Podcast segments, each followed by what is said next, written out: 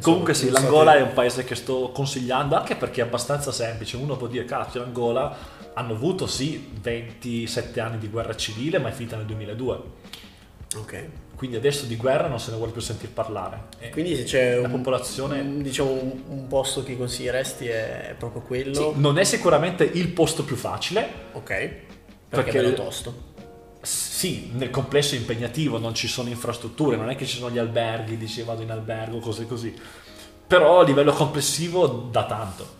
Se se uno dice voglio fare un viaggio più facile, potrei dirti il costo d'avorio Ok. è molto easy, tutto molto semplice. Anche a livello di strade, se uno vuole può farsela tutta asfaltata, le sterrate sono in buone condizioni, Ok. hai ristorantini dappertutto, la sera ti puoi permettere una bella grigliata di, di carne con Anche una perché birra. a livello di costo immagino che Sì. è super economico. Sì, sì, sì, sì, sì, ti posso dire. eh, ah, il piatto di riferimento, come può essere l'hamburger del McDonald's negli paesi occidentali, là è un piatto di riso. E il piatto di riso lo trovavo in Burkina Faso 100 franchi, cosa sono? 20 centesimi. Ok. Mm, post- il riso- piatto di riso più caro che puoi trovare, magari sui 3 euro in Nigeria. Però, certo, E anche mh, Sudafrica, che magari è un po' più... Sudafrica, sì, chiaramente c'è, una- Costoso. c'è un'altra cucina.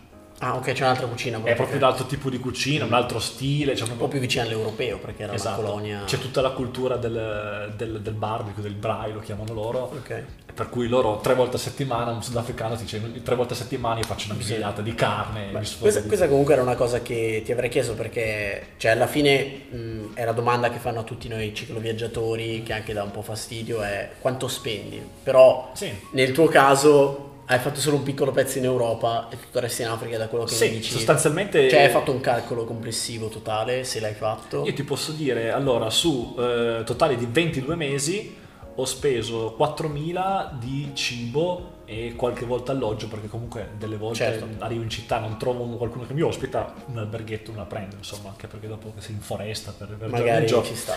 Quindi sui 4.000, sui 22 mesi. E a questo devi sommarci I visti. 2.000 euro, una mazzata colossale. Un altro motivo Wow. per cui... eh, perché sono cari, eh, i cristi. Considera, mi viene in mente Sierra Leone 100 dollari, Liberia 100 dollari. E Eh, non è poco. E eh. poi per un determinato periodo. Eh sì, le- lì, lì sta, lì sta- ecco lì rientra quel discorso che facevamo prima, che un danese probabilmente gli danno 30 giorni e lui, ah bene bene, 30 giorni. L'italiano dice, eh ma in 30 giorni dai, voglio conoscere un po' le, Eh. le- le ragazze del posto. 30 Eh, giorni, esatto. cosa-" E Te allora lo devi far simpatico. il- Eh. ridi un pochettino e ti ha te ne do 60, capito?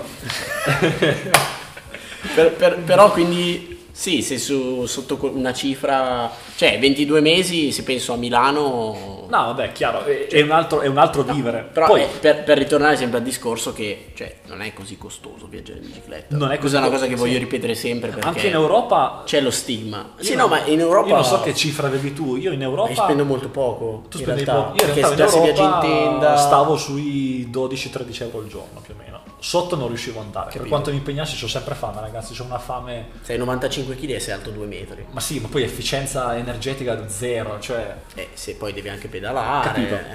mangiavo tanto, tanto, tanto. Per cui il cibo alla fine tra una cosa e l'altra, anche se è supermercato, però mangi. E quindi sui 12 euro circa al giorno in Europa spendevo.